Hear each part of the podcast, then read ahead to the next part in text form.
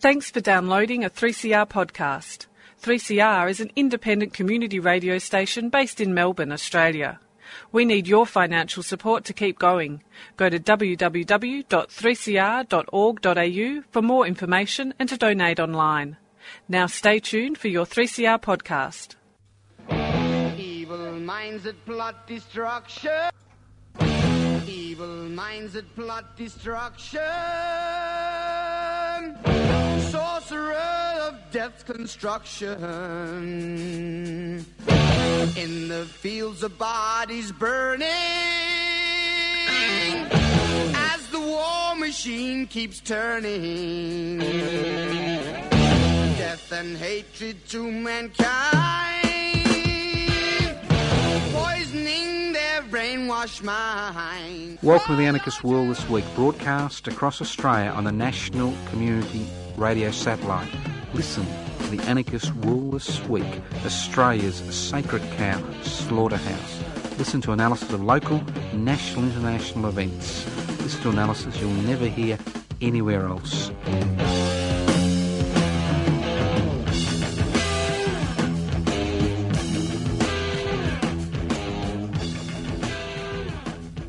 We're back. This is the Anarchist World this week. Like that dog shit you can't shake off the bottom of your boot. That's us. We're here. If you want to know what the smell is, we're here. What are anarchy is all about? Anarchist society is a voluntary, non-hierarchical society based on the creation of political and social structures, which are based on equal decision-making power. That's equal power to society where wealth is held in common and used for the common good. So if you want to cut off heads, invest money in the Cayman Islands, this isn't the program for you. All right? Switch off and go off and do your thing. Anarchist World this week is for thinking, intelligent, oh, I lie, ordinary people. Okay, now, what a week. Now, before we start that, I'd just like to make a mention of a few people who've uh, kind of died. Yep, we that's what happens as you get older. You get you know more, you go to more funerals and weddings and engagements parties, don't you? Well, the first person I'd just like to uh, acknowledge his death is uh, Bruno Huez, a uh, member of the uh, public interests uh, before corporate interests.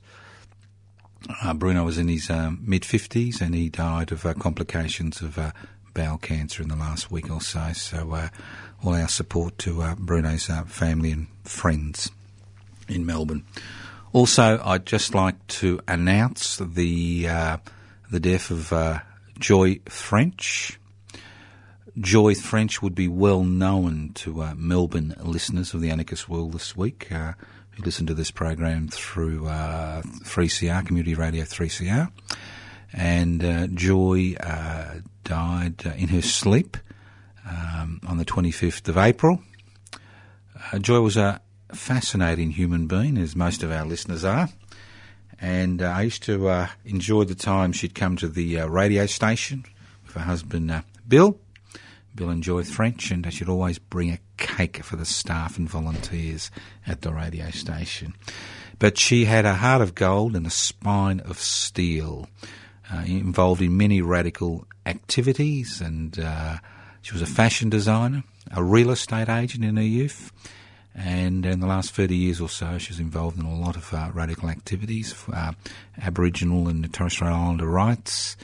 Uh, she was also a foundation member of the Tunnerminnerwait and Maulboyheenner Commemoration Committee, committee, and with her husband, uh, Bill and Joy, were a formidable team during the 1972 its time election, where uh, Bill came within a whisker of winning the seat of Deakin, which was the crown, which was the jewel in the Liberal Party crown in Victoria in the early 1970s. And uh, it would have been a different life for them if they had been elected to Parliament and they'd uh, obviously been part of that uh, reformist uh, minded uh, Whitlam led Labor government, which did so much that it's taken 40, almost 40 years to roll back all those gains. So now, Joy, uh, for people who knew Joy, uh, her funeral will be on. Uh, her funeral will be on on Thursday.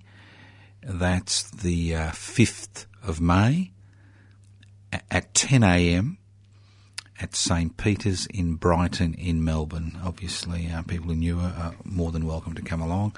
Uh, I'll be delivering the eulogy tomorrow morning for Joy. Um, Bill, who's now in his 90s, uh, called me and asked me to deliver the eulogy, and um, I'm honoured to do so because she was a remarkable woman whose uh, contributions uh, to making this a better place uh, for all of us uh, should always uh, be remembered. She's like many of our listeners on this program.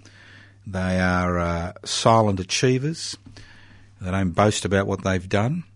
They use their energy and resources uh, to further the struggle for human equality. So, Joy, uh, rest in peace, and uh, our commiserations to uh, Bill, her husband, and uh, Hilton, her only son.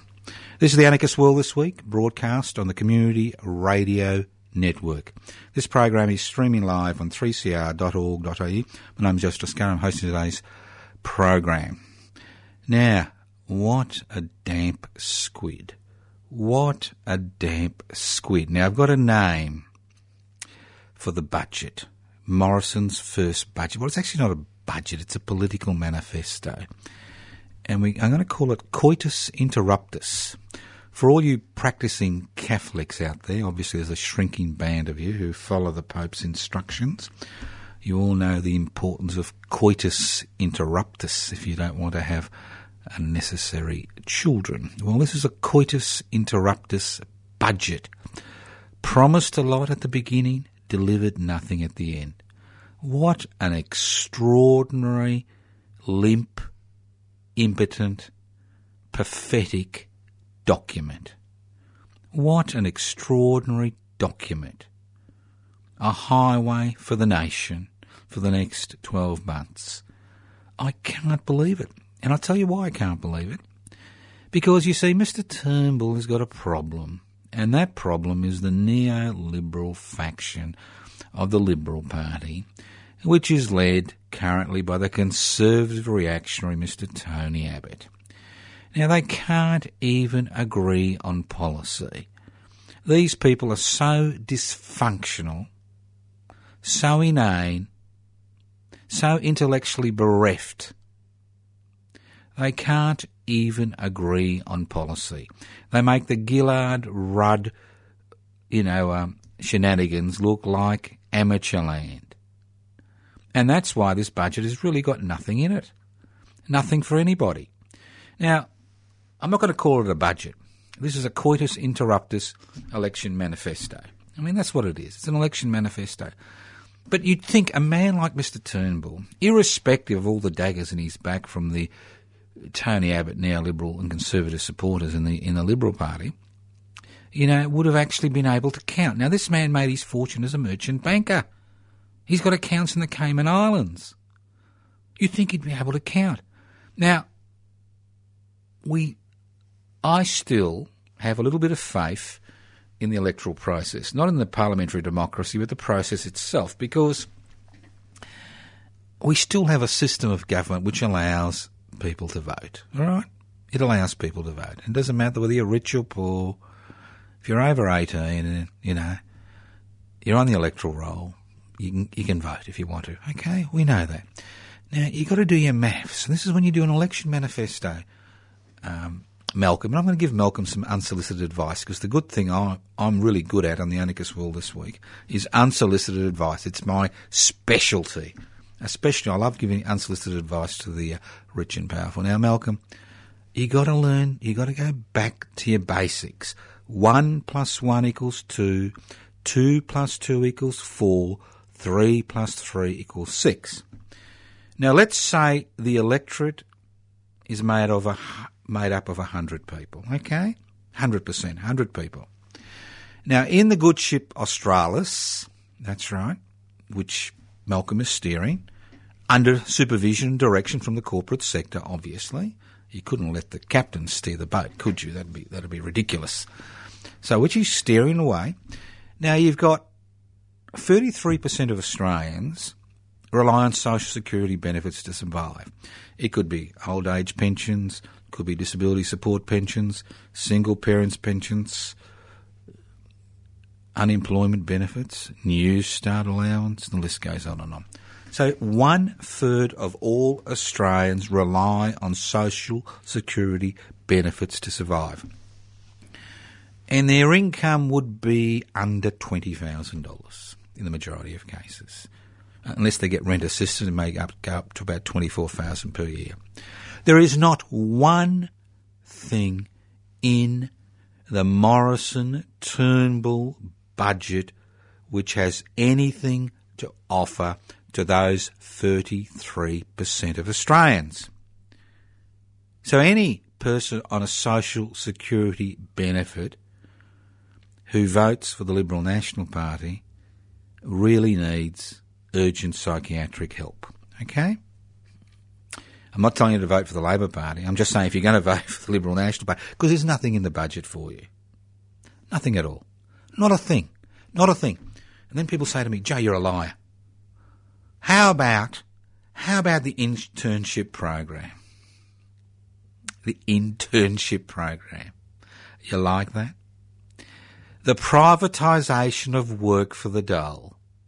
That's what the intern pro, pro, pro internship program is. The privatisation of work for the dole.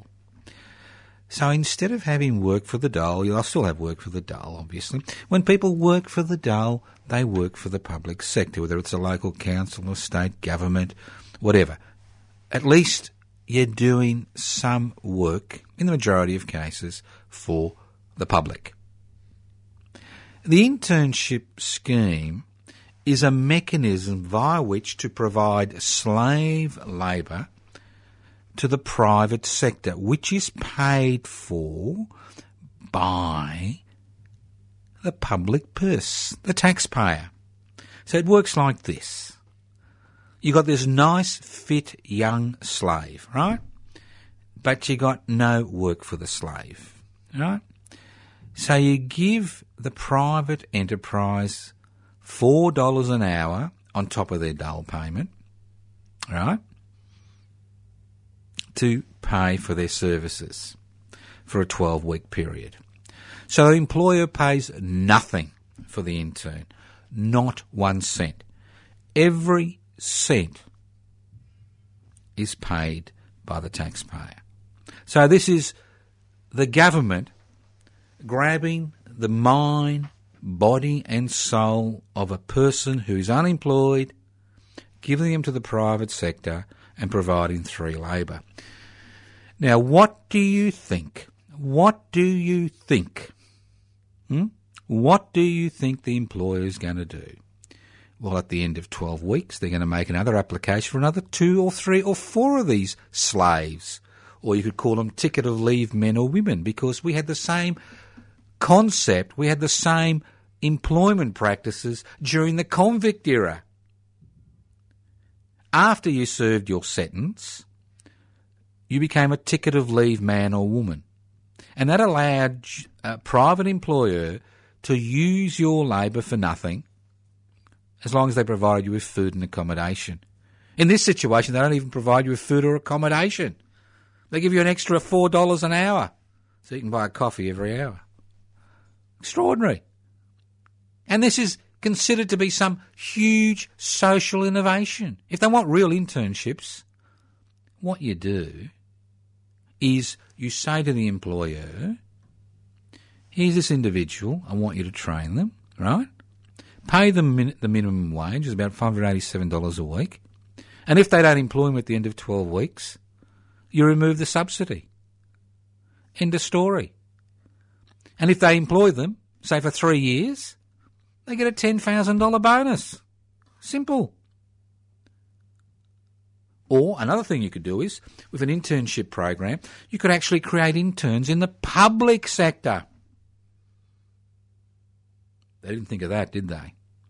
I mean, the reason I'm talking about this is because it really shows the lack of imagination of these people who've got no concept how most people live, especially the 33% of Australians who are on social security benefits.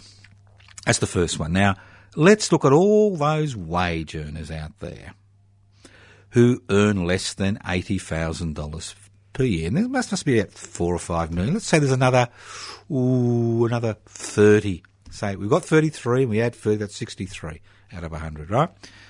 Now, there really isn't much in the budget for you either. No tax relief.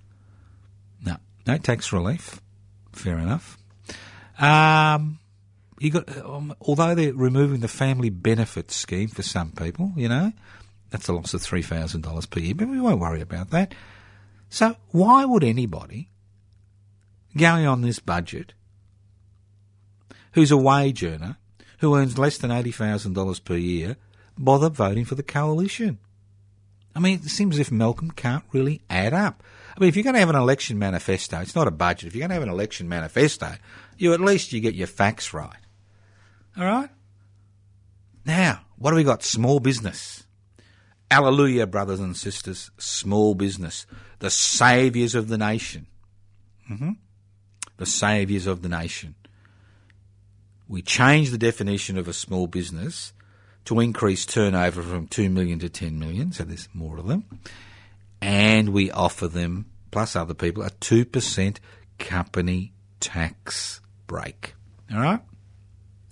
Uh huh. You got that? 2%.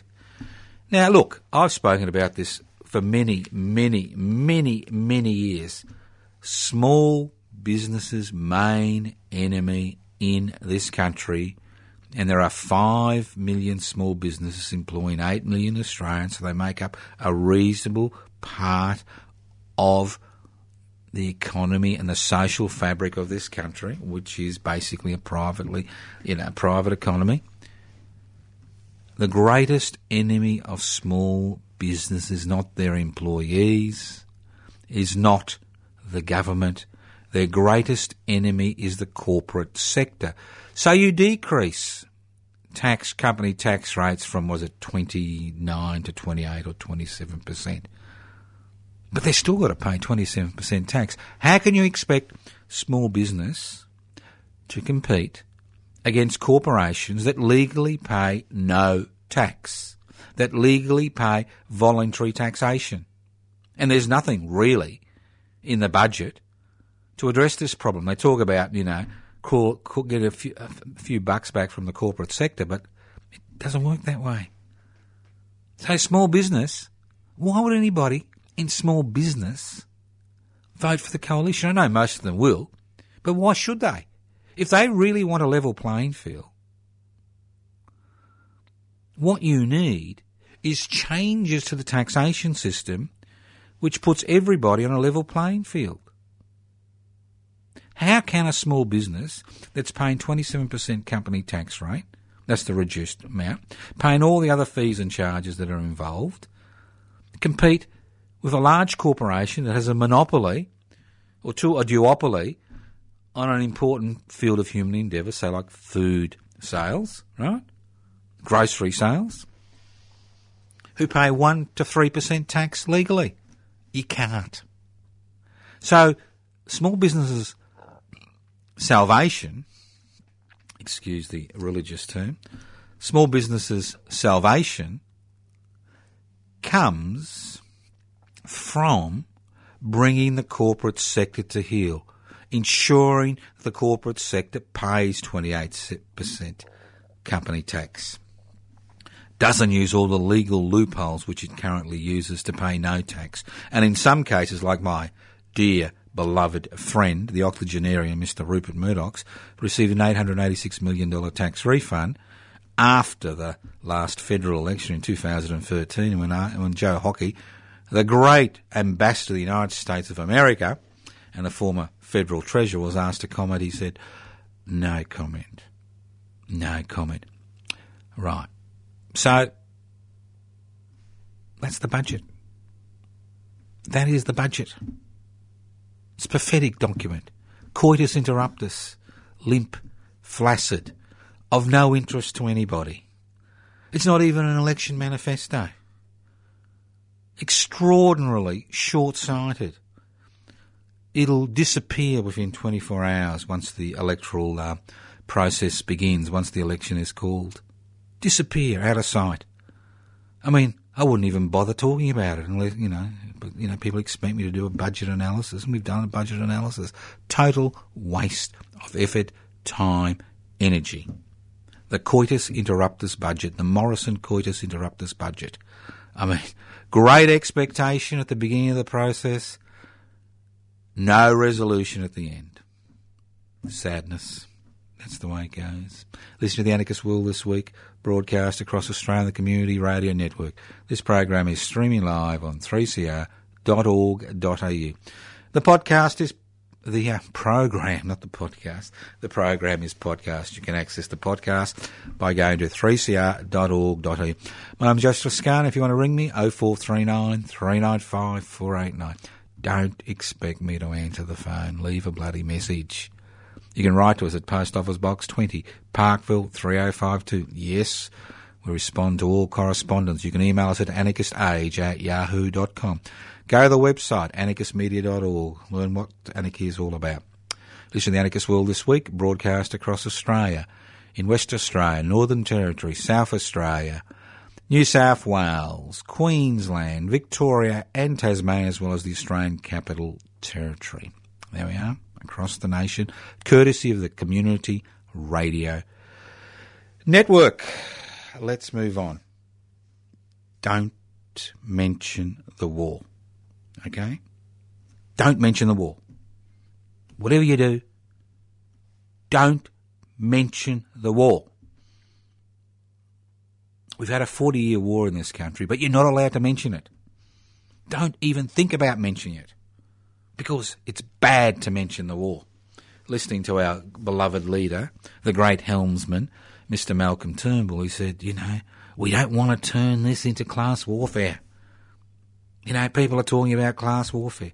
Well, Malcolm, what do you think's been happening over the last 40 years during the deregulation, privatisation, corporatisation, globalisation revolution? What do you think that's been? That's what class warfare is.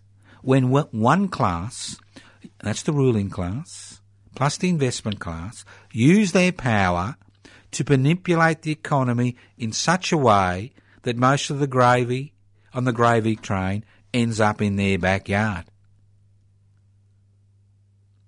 That's class warfare. We've been involved in class warfare in this country since the demise of the Labor government in, on the 11th of November 1975. We've been involved in that since then, but we can't mention it because it's not nice, because it somehow highlights the divisions in this country. As long as the oppressed don't understand they're oppressed, it's okay. You can continue, continue to squeeze them. But as soon as they wake up, the government and the ruling class has a problem. All right? The ruling class and its allies. This economic manifesto, masquerading as a budget for 2016, is all about helping the investment class and the one percenters, the small section of society that owns the means of production, distribution, exchange, and communication. Unfortunately, when you add up the investment class and the one percenters, it only makes about 20%. So 20% of the Australian population have done very well, reasonably well, from this lacklustre budget. You know, extraordinary. That's what I love about living in the land of Oz and in the world's most livable city is that things aren't what they seem initially. It's extraordinary. Slavery, internships, one and the, one and the same. Okay, now I don't normally look at the refugee and asylum seeker question on this program. And the reason I don't is because it's debated constantly in the community. But you get to a situation where after two young people burn themselves to death in protest that, well, one has died and the other one is in critical care as I speak and is expected to die, a young Somalian woman and it's buried. It becomes a news item for 24 hours and then it's buried. And you've got ministers getting up and saying it's all the fault of refugee advocates, it's time to say something. I mean, this is an extraordinary state of affairs. It's an extraordinary state of affairs where we have men, women, and children, men, women, and children being locked away offshore, Manus Island, Nauru, on behalf of the Australian government. And when the Papua New Guinea Court, Supreme Court says it's unconstitutional to deprive people of their liberty in such a way, the Australian government washes its hands and says, well, it's not our problem. It's not our problem. It's your problem. I mean, who pays for them being there? And talking about payment, what a lurk for Wilson Security and the other security agencies involved in the care, you like that word, care of asylum seekers and refugees who are slowly being driven to the most desperate acts to actually try to wake up the Australian public, they get paid $300,000 per refugee per year. Okay, can I repeat that number again? $300,000 per refugee per year. Three hundred thousand dollars per refugee per year. I Thought I needed to repeat it. I mean, we could set up a company and look after. I mean, if they billeted the refugees in Australia for thirty thousand dollars per year, I'm sure there'd be thousands of people who'd be willing to take on the responsibility. I mean, how ridiculous! Giving three hundred thousand dollars per year to a privately owned company to look after somebody. You could put them up on the Hilton in the penthouse for three hundred thousand dollars per year and throw in free meals and brunch and morning and afternoon tea, as well as a massage and a pedicure. Uh, But no, we prefer to put them away. Out of sight, out of mind. Out of sight, out of mind. What an extraordinary state of affairs. I mean, what type of a country do we live in? What type of people have we become in? And it's not as if we don't welcome people in this country. There are at least 200,000 people come in legally, in inverted commas, not that refugees or asylum seekers are illegal, as immigrants every year. Now, I've said before, what we need to do is we need to increase the refugee quota to 50% of the immigration quota. So instead of bringing in 200, instead of bringing in 184,000, you know, uh, immigrants every year and 16,000 refugees, you have 100,000 refugees and 100,000 immigrants. It's still an extra 200,000 people. But somehow, somehow, these people languishing on Manus Island, Nauru are kind of subhuman.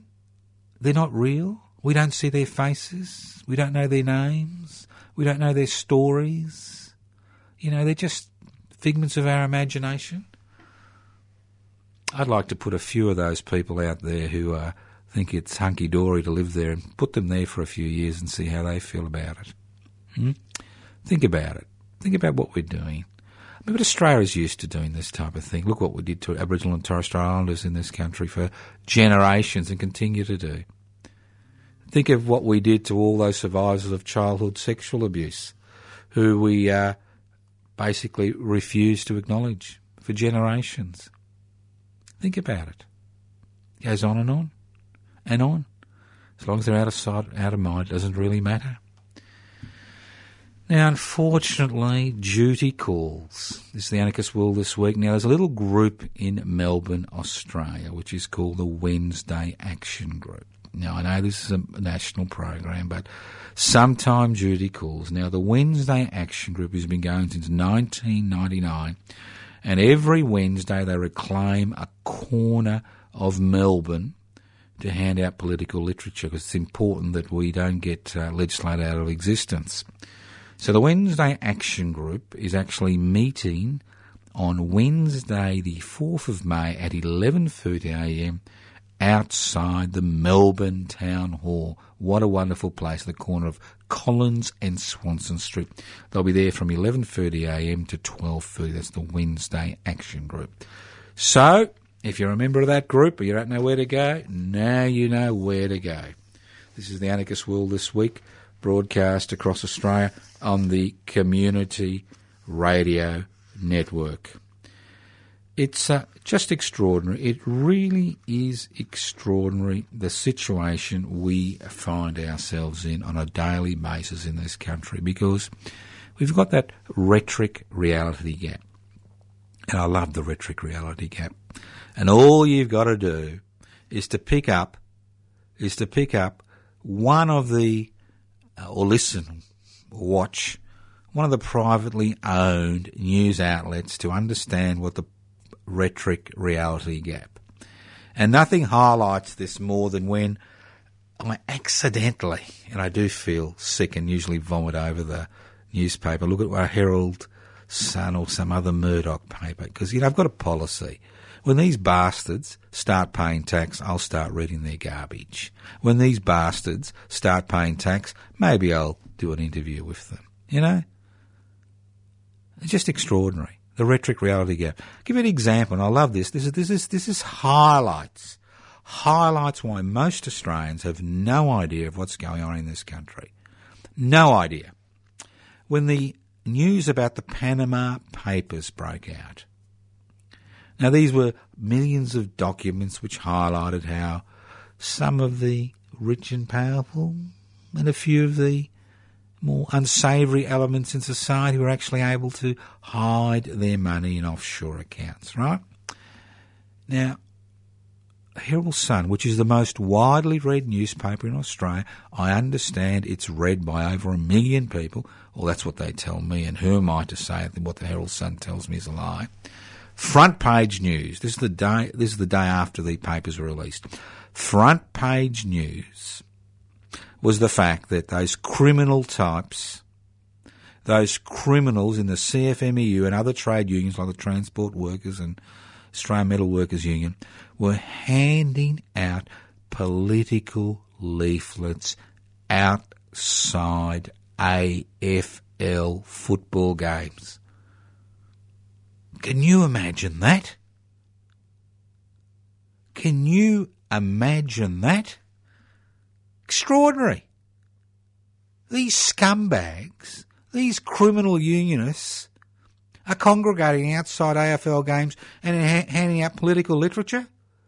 Heaven forbid. Obviously, it's front page news. And on page six, in a few lines, the Panama Papers are dismissed. End of story. And that's how it works. That's how it works. That's how it works. 24 hours a day, seven days a week, we're peddled half truths, fake news, you know, outright lies, has facts. Extraordinary. Extraordinary. Unbelievable. So no wonder people aren't aware of what's going on in this country. And that's why programs like the Anarchist World this week are so important.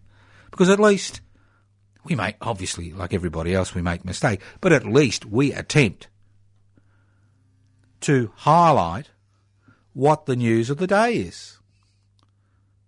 We do attempt to highlight what the news of the day is.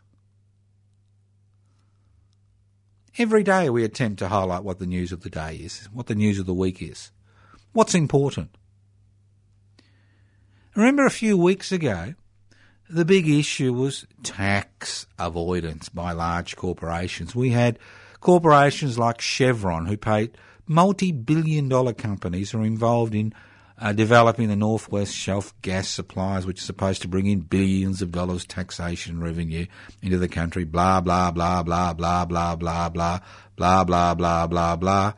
You know, it's just extraordinary. Extraordinary. You know, two hundred and forty-six dollars tax.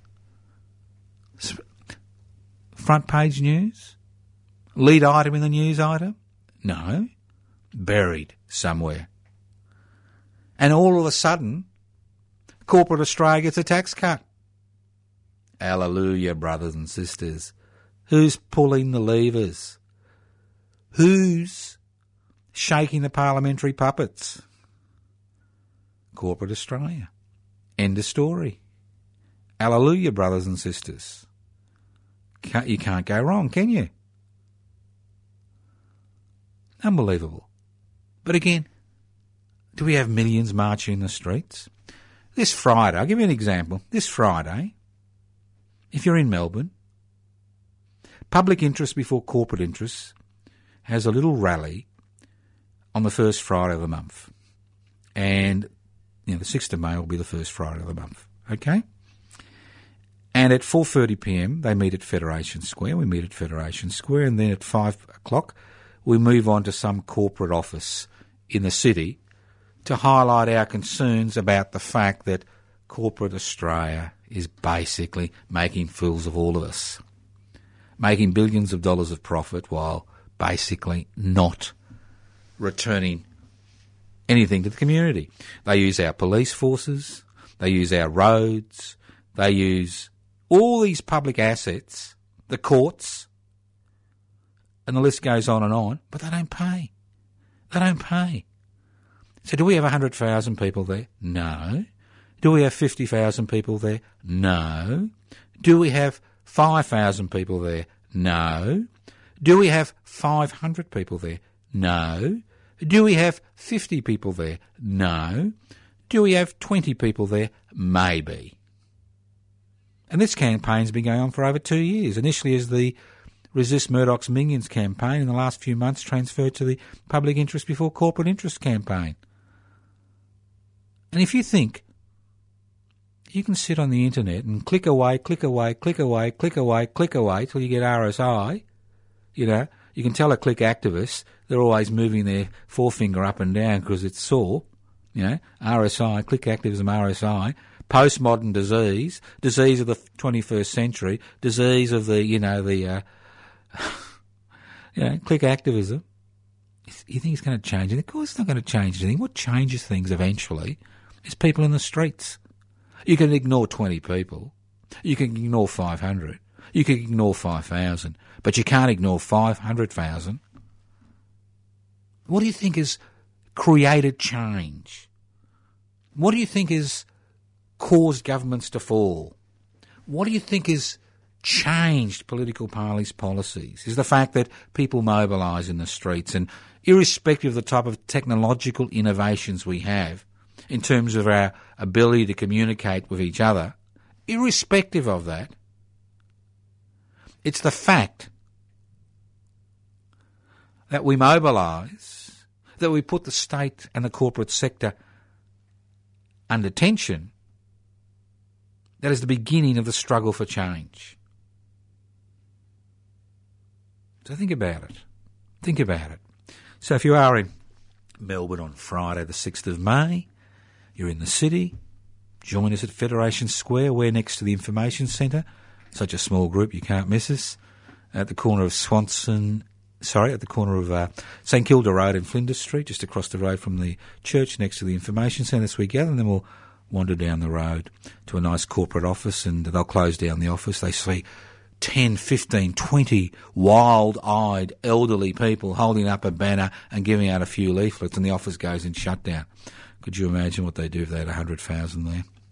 Listen to the Anarchist World this week, broadcast across Australia on the Community Radio Network. This program is streaming live on 3cr.org.au. Well, I can hear you all say, well, Joe, I'm sick of all this negativity. What are you doing? Well, those people who listen to the program know all the things we are doing. Those of us who joined us on the May Day March know what we're doing. Those of us who are going to join us for Mabo Day on the 3rd of June at Federation Square at midnight, uh, midday, know what we're doing. Those of us who are going to join us in Ballarat for the public forum regarding having the Eureka flag fly on the main flagpole of the Ballarat City Hall on the 3rd of December, Eureka Day, know what we're doing. We have many activities. Those of you who are PIPC members, public interest before corporate interest members, know what we are doing. And I'll give you an update on public interest before corporate interests. We now have over 720 members. Unfortunately, because of the early election, we will not be registered as a political party. And I'll say it again. Unfortunately, because of the early election, we will not be registered as a political party. So, we had a number of options at this election. We could ignore the whole process, shrug our shoulders and pretend it doesn't exist, or we could intervene in some manner. As I said before, although we have 700 members, we will not be registered. We will be registered as a political party. We'll put in our nom- our, nom- our forms in by about August, September this year, and we will be registered by early next year. So we will be able to stand candidates at the next federal election, and hopefully by then we'll be able to stand candidates in some forthcoming state elections once we get some state branches uh, established. Now, faced with these facts and the recent voting changes, yes, we haven't forgotten about the recent voting changes to the Senate. And these are interesting changes because they basically will give the Liberal National Party a stranglehold on the Senate, courtesy of the Greens voting with the Liberal National Party to disenfranchise 3 million Australians who have, you know, about 20% of the electorate who vote for minor parties it's pointless. Even with a double dissolution election, unless you've got a high profile, it is pointless to stand for the Senate. And that's coming from me, and I've stood at every Senate election in this country since 1988. But, but I'm a realist and I understand when social conditions change, when things change, we need to change our strategies. Now, currently, I'm involved in the Toscano for Dunkley campaign. You like that? Toscano, T O S C A N O, the number four, not F O R, but four, Dunkley, D U N K L E Y, which is, a, is an independent. I'll be standing, I'll be attempting, and the key word is attempt, to stand as a can, independent candidate in the federal electorate of Dunkley. Now, why Dunkley? There's over 120 federal electorates in this in Australia. Well, of the 700 members, most uh, at least 25% of our members live in the Dunkley electorate, and they live in the Dunkley electorate because we have some we have some very very active branches in Frankston and Hastings, although Hastings is part of a Flinders electorate, right? So, faced with these facts, I will be attempting to nominate on a, on a political program, which I'll outline in a minute, in the electorate of Dunkley. And the electorate of Dunkley, you know, you know, you can do the same thing. What I'm trying to say is you can do the same thing in your federal electorate. Irrespective whether it's the Northern Territory or South Australia or Tasmania or West Australia, blah, blah, blah, you can nominate as an independent candidate at the next federal election, which will be held on the 2nd of July. Now, I expect that nominations will open on Monday or Tuesday next week. That's the 10th, 9th or 10th of uh, May, and they'll close 10 to 20 days later. We'll find out early next week when they, when they open and close. Now, unfortunately, and this is the unfortunate part, and that's why we're trying to register as a political party, you need a hundred people in that electorate who are on the electoral roll to nominate you. That's right, a hundred people to nominate you to be to be able to stand as an election as a candidate at the federal election. So if you are interested, you need to find in quick gear a hundred people in about a seven to ten day period. All right? To nominate you, and they need to be on the electoral roll. So next week, yours truly, Joseph Toscano, campaigner extraordinaire, will be around the electorate of Dunkley, which includes the suburbs of Seaford, Frankston South, Frankston North, Frankston, Karingal, Baxter, parts of Baxter, Mornington, Mount Eliza, you know, trying to get 100 people. All right? Obviously, I'll have help. Uh, members will be assisting us. So if you are interested, if you are interested, you can meet me at 11am on Tuesday, the 10th of May, outside the Australian Electoral Commission office at 20 Davey Street, Frankston, where we will start the process of getting the 100 people to nominate us so I can stand as a candidate in the federal electorate of Dunkley at the forthcoming federal election. And what are the policies which have been endorsed by public interest before corporate interest? Although I will be obviously standing as an independent candidate because we're not a registered political party, are we? Simple. The policies are very simple and they're radical. No apologies. They're very simple. They don't require blood in the streets. They don't require mass mobilisation. They don't require revolution. They don't require guillotinings, public guillotines, or putting people in the stockades. This is a very simple campaign. We're told constantly, and Mr Morrison, in his coitus interruptus budget, which we've just he's just handed down, has told us there's no money for public education. There's no money for public health. There's hardly any money for public infrastructure. There's no money for this. There's no money for that. But there are, is money for the corporate sector. Right? No money. No money. No money. No money. No money. No money. No money. So you're going to have to tighten your belt, your bludgers. Right? That's basically what the election manifesto says. But why isn't there any money? Why? Why? We've got 25 million people living on a continent. Sorry, 24 million people. I've just added a million refugees in the last two seconds, okay? We have 24 million people living on a continent in this country. And we can't even look after the most basic needs of a significant section of the population. So, what's the great policy? Well, all it needs is four acts of parliament. All right?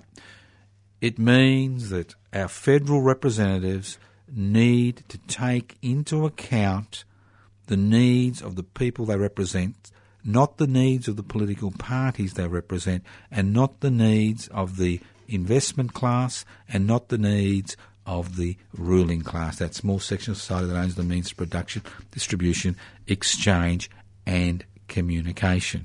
Okay? Simple. So, what are these four great policies? Well, not original, but they will, they will raise one hundred and fifty billion dollars per year. We're not going to go out there and bludgeon smokers, people who've got chronic addictions who can't give up the stuff.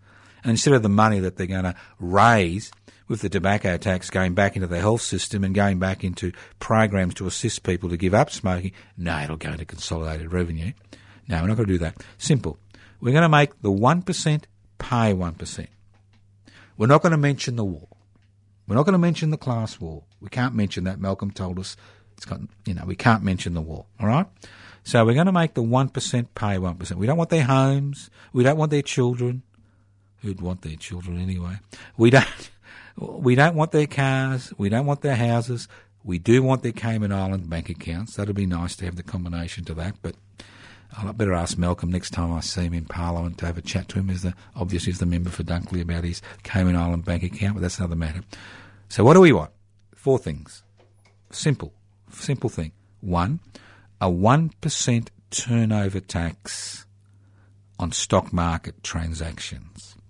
So every time a share is bought and sold on the Australian stock market, 1% goes into the pocket of the federal treasurer.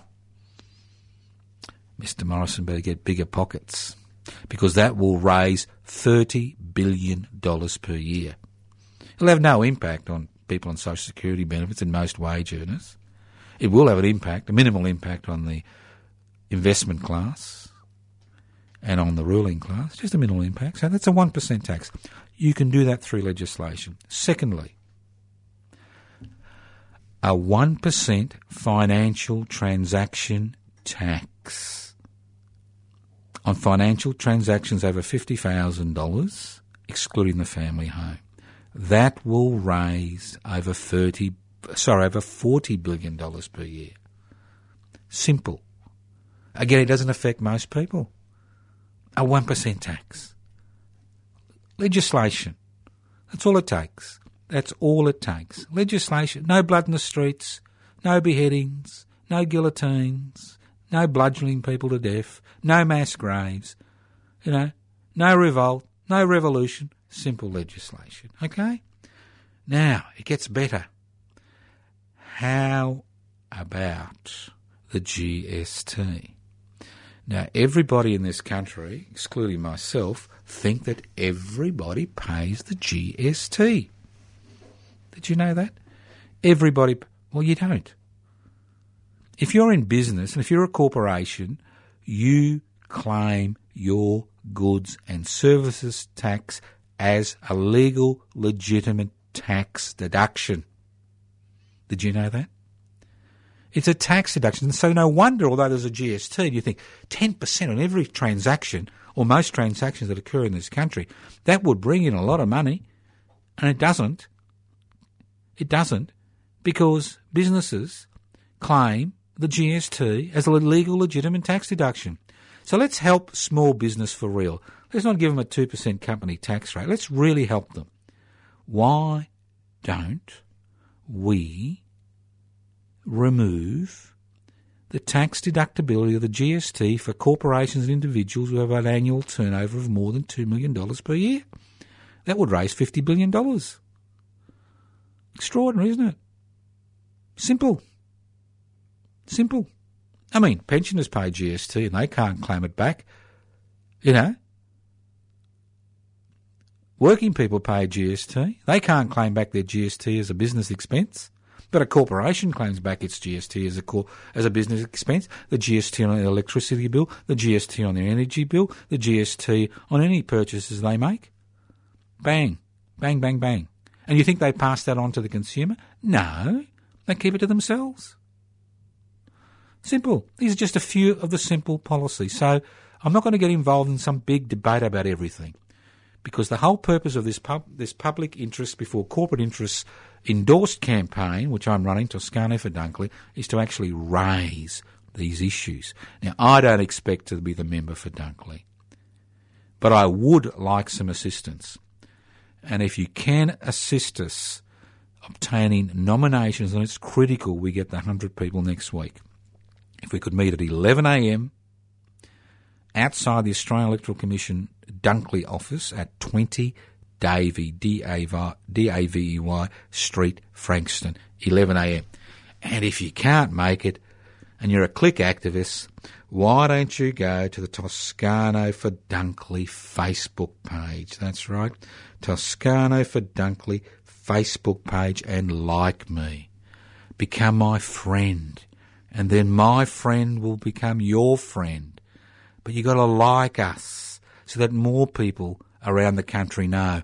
And who knows, maybe somebody else in this society, somebody else listening to this program in Australia will run as an independent on the same platform and change political debate and political direction in this country. Okay? Simple. You can do it. You've still got two weeks. Once nomination close, you can't do it. But if you can help us, 20 Davey Street, Frankston, 11am, Tuesday, the 10th of April. You've listened to The Anarchist World this week, broadcast via the Community Radio Network. This program has been streaming live on 3cr.org.au. The program is podcast. You can access the podcast by going to 3cr.org.au. You can email me at anarchistage at yahoo.com. You can email me on public interest before corporate interest. You can email me at info at toscanofordunkley.com. But I need friends. I'm friendless. Become my friend. like, love the Toscano for Dunkley webpage. We will close it down in a few months after the election so you can relax. You don't have to be my friend forever. You don't have to love me long time. Thank you once again for listening to the Anarchist World this week on the Community Radio. Next week, listen next week on your local community radio station via the Community Radio Network. This program is podcast 3cr.org.au. Evil minds that I plot will- destruction. Sorcerer of death's construction. An analysis you'll never hear anywhere else. Anarchist World this week. Australia's sacred cow slaughterhouse. 10am every Wednesday. Listen to the Anarchist World this week for an up-to-date analysis of local, national and international events. Poisoning their brainwashed minds. Oh, Lord, yeah.